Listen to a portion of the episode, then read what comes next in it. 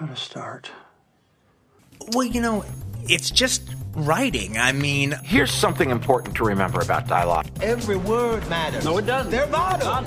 I want to go to this place that I think it needs to go to. The only thing that counts is what you see on the screen. I will write like four, five, six hours a day. and it will be a voice made of ink and rage. Okay, I'm, re- I'm really glad you asked me that question. Welcome to episode 422, where I spoke with George Tillman Jr., the director of Big George Foreman, Men of Honor, Notorious, and The Hate U Give. This director got his start in 1997 with the film Soul Food.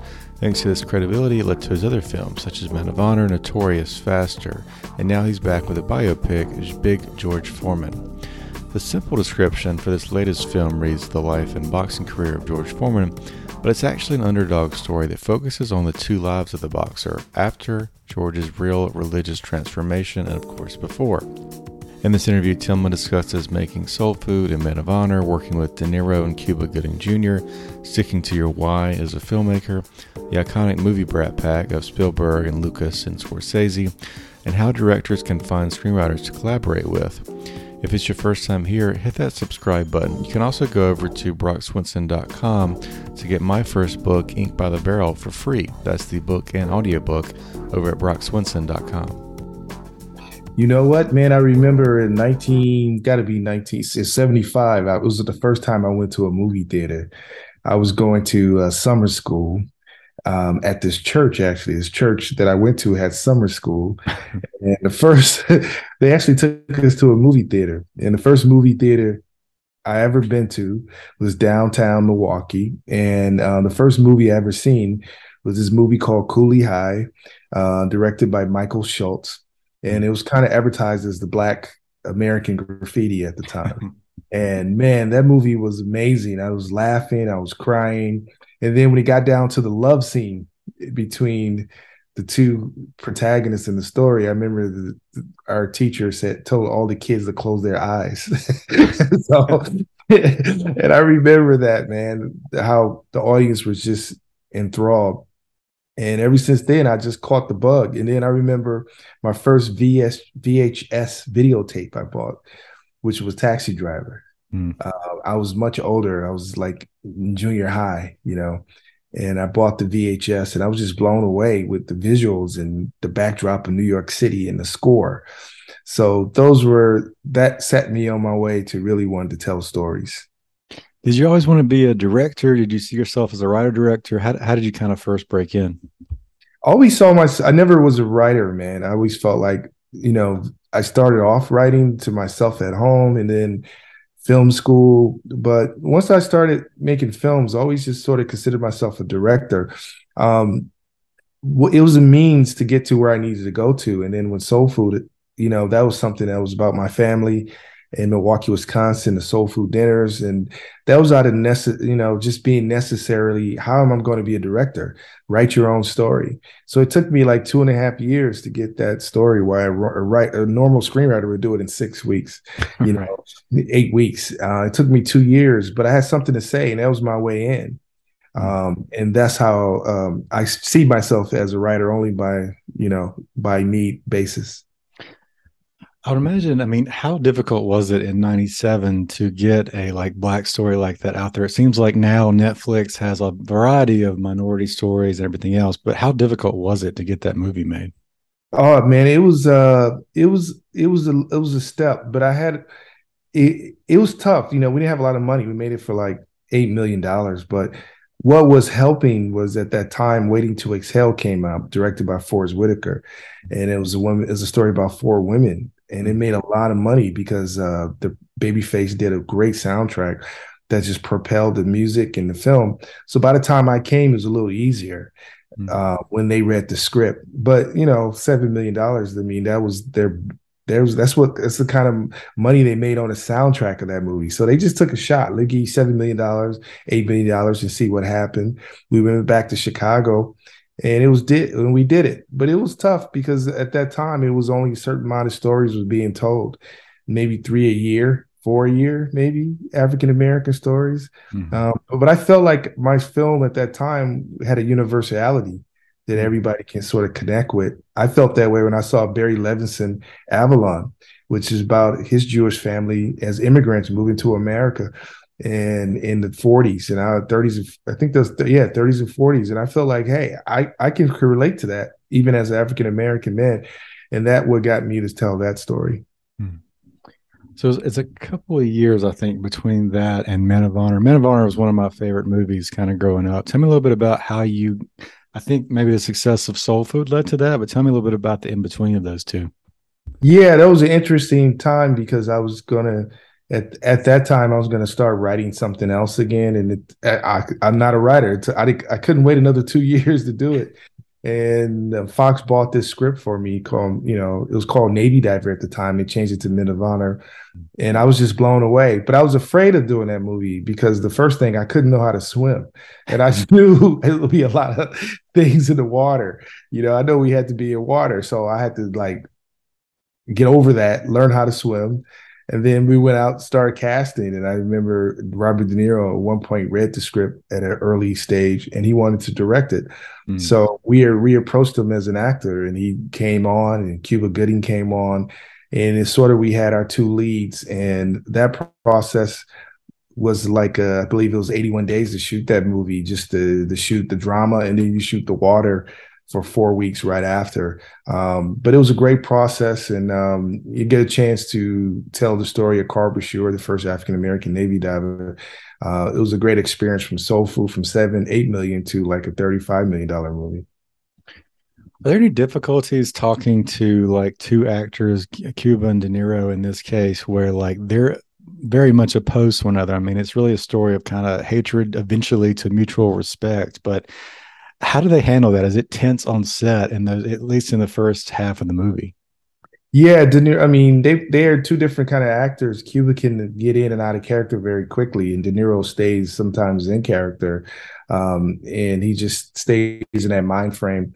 Um, and I remember there's a scene where there's a confrontation where uh, Cuba's character Carl Brashear confronts him for being racist, Mm-hmm. Um, but then in that scene, when they realized they had something in common, which was the, where they come from, with their their their years of working in the fields, that as as a black man and a white man, um, that scene was very intense all day, you know, and that's when you have really great actors who can kind of carry that over the course of the movie and be able to see that arc at the very end. Like I say, Cuba can come in and out of it very quickly and and De Niro sometimes stays in the role there. And that was just a really great idea that actors have different uh, ways of how they approach a role and different ways how they stay in it. You know, so that was a great, uh, great way to see see that and learn at that time.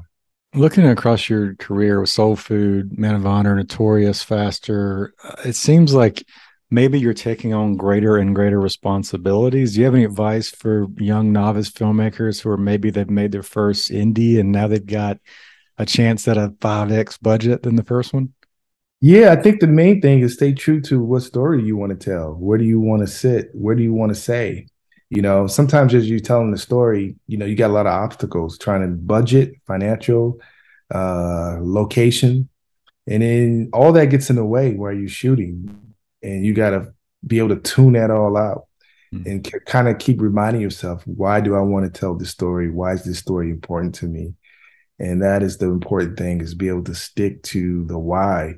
And that's what filmmakers do is be able to entertain but also have audience to walk away. So that's what i say for filmmakers is just keep your eye on the prize. Keep looking at the very end result how you want to get there because there's going to be a lot of obstacles thrown at you even from the early stages trying to get a financial individual to pay for the movie. Trying to get the actors you'll get a lot of passes. You'll hear a lot of no's before yeses but just keep there, keep strong, and eventually you'll be there in the in the end. And I think that's the, one of the true things as a filmmaker is not get strayed by all these obstacles. Hmm. Let's let's jump ahead a little bit to your newest film. How did you first get involved with the George Foreman? That was great. Uh, my relationship with Tom Rothman over at Fox, he told me about the material. It was sitting there, and they wanted to do something with the film. And I knew the George Foreman story. I love boxing, and um, and the, the main thing is trying to straddle both sides in terms of spirituality, boxing, and the journey. Mm. And his story was when I sat down, it was like, hey, why don't you take a crack at it and you know develop the script, write it, and I didn't want to write by myself, or that's where um, Frank Baldwin came in, and I was able to, go, to get back to writing for, for, for years being away. And um, that process was developing the story, getting to George in the Fifth Ward and his push as a young man to become who he becomes, you know, the heavyweight champion again at 46, this time for being selfless and being selfish. And I just thought it was just such a great story. And that's how that story came to me. Yeah, for those unfamiliar, could you talk a little bit about Foreman? Because he was kind of a, I don't know, a mean guy to say the least in the beginning of his career. What kind of changed in his real life to that you wanted to display in the movie? Yeah, I think that the key was, you know, just being this guy from the Fifth Ward, where everybody, you know, is really true. You can't judge a book by its cover, and a lot of people did just because how he dressed. The teachers didn't want to choose him in class. Some of his own family members, family members would say he would never amount to anything.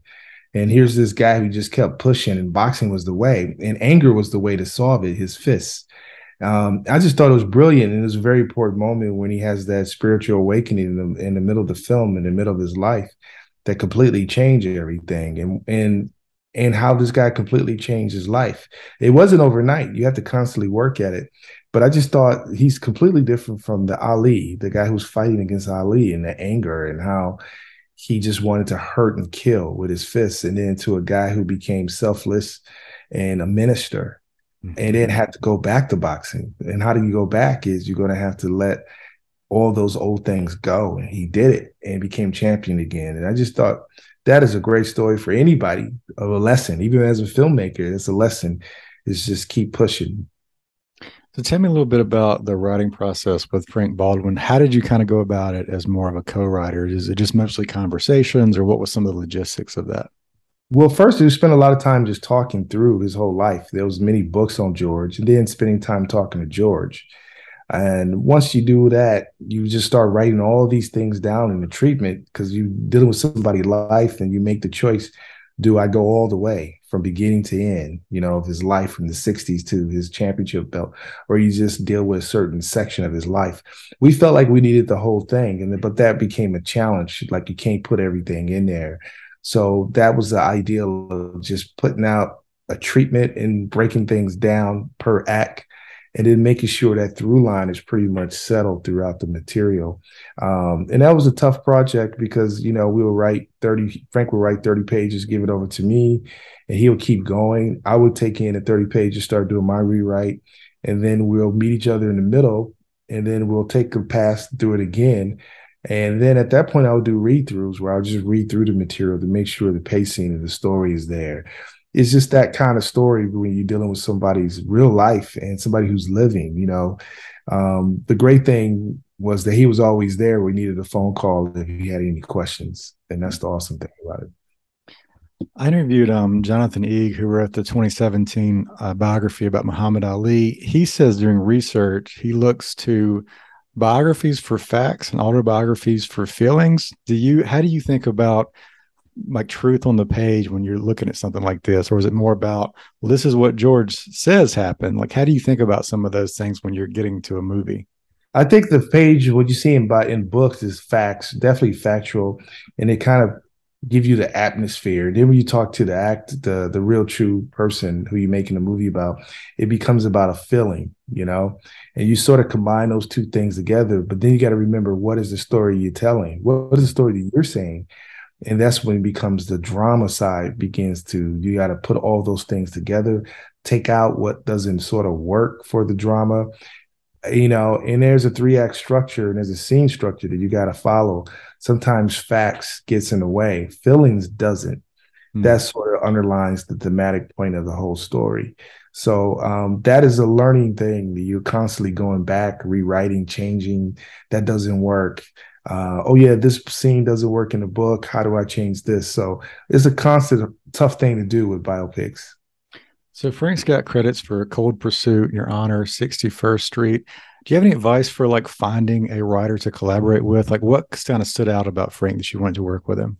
I read a script that Frank wrote, uh, a real true story about a football player who, you know, who joins the military and and fights during the Gulf War. And I just thought it was really interesting. Mm.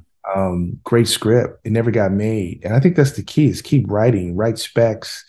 Um, even that just sort of became a calling card for me, even though it didn't get made. Um, and I think that's just, it's it's like it becomes an example, you know, a sample for producers and for directors and writers. So that's the key. Did you look to any other boxing films? Because it seems like most boxing films tell a very specific story. This is still has the underdog part there that they're so known for, but it's much different. How did you kind of keep making sure your film was different as opposed to other films we've seen? I watched it all before even I started the movie. You know, I was just such a huge fan of boxing films.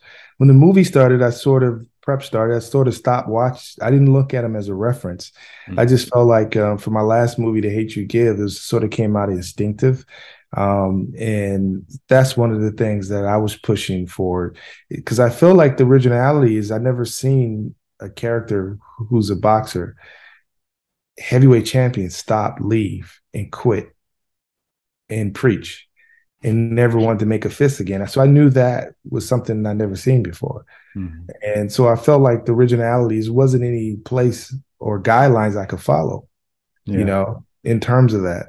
So in my instincts of watching those other boxing movies, I just know in terms of where I wanted things to be visually in the ring, but um, it was more again, what is the story I'm trying to tell? What's the story you want to be able to follow? And that that was a important lesson for me is just just keep following your instincts and not rely on reference.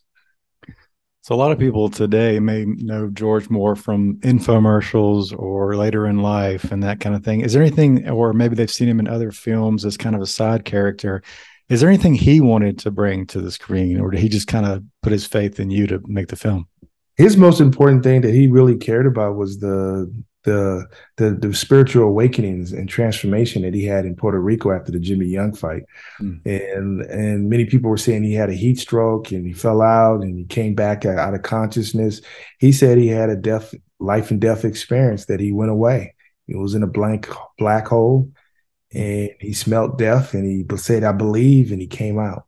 He saw the difference of life and death and he wanted that right because he couldn't really he explained it but a lot of people didn't understand why anybody wanted to stay away quit at the height. Mm-hmm. so that was that was something that was important to get right. And the second thing was important his relationship with his mother. He you know he wanted to put out there his mother never liked him to box. She never came to a boxing fight. So that's something that we wanted to honor him. And the rest he really set us and gave us you know carte blanche to tell the story we wanted to tell. Mm.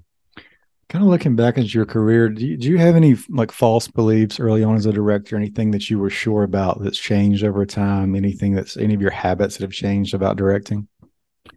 No, I just think in the beginning is that you, you know, in the beginning you just sort of always want to remember, you know, in terms of storytelling, you know, is like be able to keep watching other filmmakers in in a, in a way other filmmakers can sort of inspire you and sometimes you're in a bubble because you're just working on your own thing. And I think it was the key. If you look at those guys in the 70s, like Brian De Palma, Spielberg, uh, you know, you know, Scorsese, all those guys kind of hung out, you know, they sort of watched each other films and critique George Lucas, you know, all those guys. And I just think um, now that it's easier to make, you know, films, make stories. You don't have to shoot it on film 35 or 16 like I did back in the days. It's less less expensive but the the camaraderie it takes a village to sort of make a movie. And i think that's one of the key things that i learned over the years is having relationships with production designers and composers and and and you know and cinematographers. And i think that's the key is develop a team that you're going to need. Hmm. you have any advice about like building that team? Is it just finding people with similar tastes and who fits what? Like how do you kind of fill out those puzzle pieces I think the puzzle pieces is first in faith, you know, finding someone that you want to work with and seeing how that project go. You know, you can, you know, when I work with the with certain designers or certain DPs, that first film is sort of, oh wow, we got a groove. It worked out. Mm. Let's keep going. We got a shorthand for the second time around. Um, for the second film. And I just think you first time is always, you know, hands to God, faith, and let's see how it goes and you kind of build from that but it all starts with what what what do you like about them what about their work that you like mm. um, and i think it starts with there mm. How did you go about shooting some of the action scenes in this film? Did you just mainly work with the choreographer? Did you watch other uh, boxing movies? How did kind of those shape up? You know, the key for me was really, really defining what I wanted to do. I watched a lot of the fights over and over, broke down the fights, you know, YouTube, watching them time coded and this section and this section and that round. And then I started thinking of the storyboarding, storyboarding it, you know, myself. What are the shots? What do you want to tell visually? And then that came down to finding a boxing coordinator. And that boxing coordinator who Darrell Foster did an amazing job. I love this work that he did on Michael Mann's Ali and he worked really closely with building Will Smith character in terms of physicality and boxing for that movie. So I just brought him on, and that's the key that I wanted to do it in a reality base. You know, made it feel really real, like 70 boxing, which was sometimes outdoors. You know, in Zaire or Puerto Rico, or if it was in these small Hilton hotels, small casino rooms, um, or it was in these Madison Square Garden, just that atmosphere, how those guys fought and really just sort of doing it to a T and really making it feel like we got it right exactly how it was done. Um, so it's a combination of my prep, my work, my storyboarding, and then having a fight, you know, coach who put all these things together in terms of teaching the boxers a technique so they can remember the choreography. What were some of your conversations with Khris Davis like? Because he's making, and his character is making a spiritual transformation and a physical transformation. How did you guys talk about the different forms of George throughout the film? I, uh, the key is I love working with actors. Once he came on board and realizing that he was he had the height to play Big George and younger George, you know, at six two with the body frame that he had, it was sort of breaking down the through line of who is George, how is George you know, vocabulary in terms of how he talks, his dialect, you know, from from Houston in the Fifth Ward at that time in 60s and 70s. And then the way he walks, you know, and sort of building that from act one to midpoint and how that changed being a minister, mm. you know, from a minister. And then later on, Chris was, we were able to stop the movie in mid production for six weeks and he gained the weight. And once he gained the weight, it was a different behavior. It's a different walk. It's a different guy that we know, George, for infomercials or the grill. So that becomes another body language. And that's sort of being was worked on for a year hmm. after we highlighted in each scene what is sort of going on in behavior wise. Um, this is the same thing going on while we have in the boxing, you know, you know, camp as well. So that is constant conversations, constant talk and relationship that's why actors and directors relationships are very important in terms of the collaboration you know it's more of a partnership the way i see it yeah was there ever talk of using two actors or was it always meant to be one actor with a break in between I always wanted to use one actor with a break in between. I really did. I didn't. I didn't feel like I could have three because we have the young boy at young age, and I felt that would just be a little confusing. You know what I mean? So with two, I just felt like that was the plan. Um, and it sort of like worked out. You just need an actor who can have that dedication to pit, put on 50 pounds, who can drop the weight and, you know, pick up the weight, you know, and get the body carved just like George was carved. Mm-hmm. So a lot of weight training in there too, on top of the acting with the rehearsals. So he had a busy schedule, but it started with the dedication. And that was just me informing all the things that I needed to get the role the way I imagined given a lot of great advice already. We'll just do one or two more. Um, do you have any advice if you were starting today, how you might try to break into the industry as a writer or writer director, or as a sorry, as a director or writer director? I think the key is, man, I have two I have two assistants who are now not my assistants, and they both are doing their own independent film, their first feature. The key is they write their own material, their own script, their own stories, the stories that only you can tell, and find a way to raise your own money or find a way to do it very cheaply that's the way how to break in. A lot of individual comes up and say, I have a story. It's like, well, why do you have a story? You could write a script. Just get the script. It starts on the page first. And if not, if you do director, finding a piece of material or writer who has something that you want to direct, and there becomes a business side up to it. How are you going to do it? Are you going to raise the money or are you going to try to shop it around? I always believe shoot your own films. That is the only, that's the first most important calling card out of anything. That shows the talent, the commitment, and it shows what kind of stories you want to tell. Thanks so much for tuning into the show. Before you take off, I want to give you a free gift. I'm giving you my first book, Ink by the Barrel, for free. That's the digital download and audiobook at brockswinson.com. Inside this book, you'll learn how to annihilate writer's block by embracing Elizabeth Gilbert's playful trickster mentality. You can learn to weaponize your anxiety with Kevin Kelly's different is better approach, and learn how to defend your time with Ryan Holiday's calendar anorexia mindset. There's just a few other ideas in the book, Ink by the Barrel. It's also based on over 400 interviews I've done right here on Creative Principles.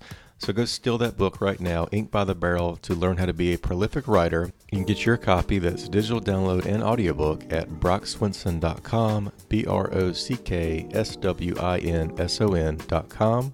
And if it's your first time here, thanks for listening. We'll see you next time. Make sure to hit that subscribe button so you never miss an episode.